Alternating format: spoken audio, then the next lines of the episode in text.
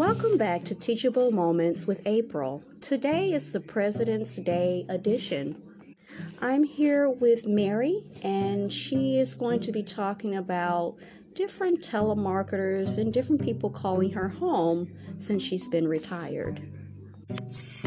Okay, Mary, go ahead and tell us how you feel about that. Well, I'm not too pleased with it. It's a constant irritation each day. It passes challenges. Uh, people call all day, every day, up until 9 o'clock at night on matters that I'm not even concerned in about. I don't know anything about. And the one major one that I get is the Medicare. They want to save me so much money on my Medicare. I'm beginning to hear Medicare, the word Medicare, in my sleep. Do they realize that these people are, are, are senior citizens? Um, we haven't called anyone. They want surveys done. We need some more information about you. Where do they get all these people telephone get our telephone numbers from to call us and ask us all these questions? Is this how the scammers work? I'm beginning to wonder where do these where did this information come from?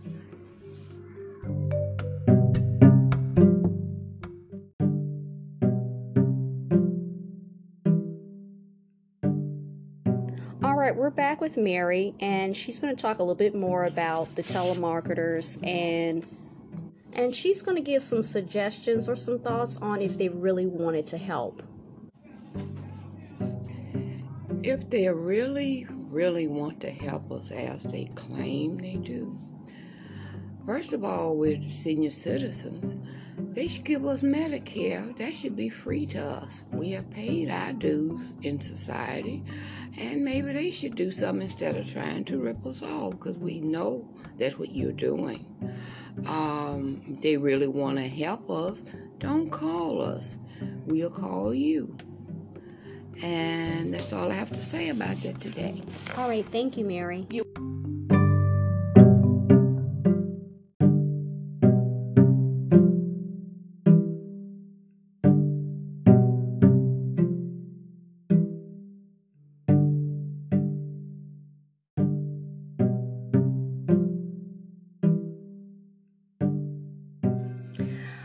Okay, my final thoughts after having the interview with Mary. I've been talking with her very briefly, and I think that we both agreed when it is permissible, she would be willing to talk about matters that are important um, to her and people from our community.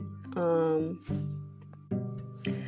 but I also want to add what are we doing as a people and as a community to help people who are older that are in our in our neighborhoods um, and different areas that we live in how are we helping them?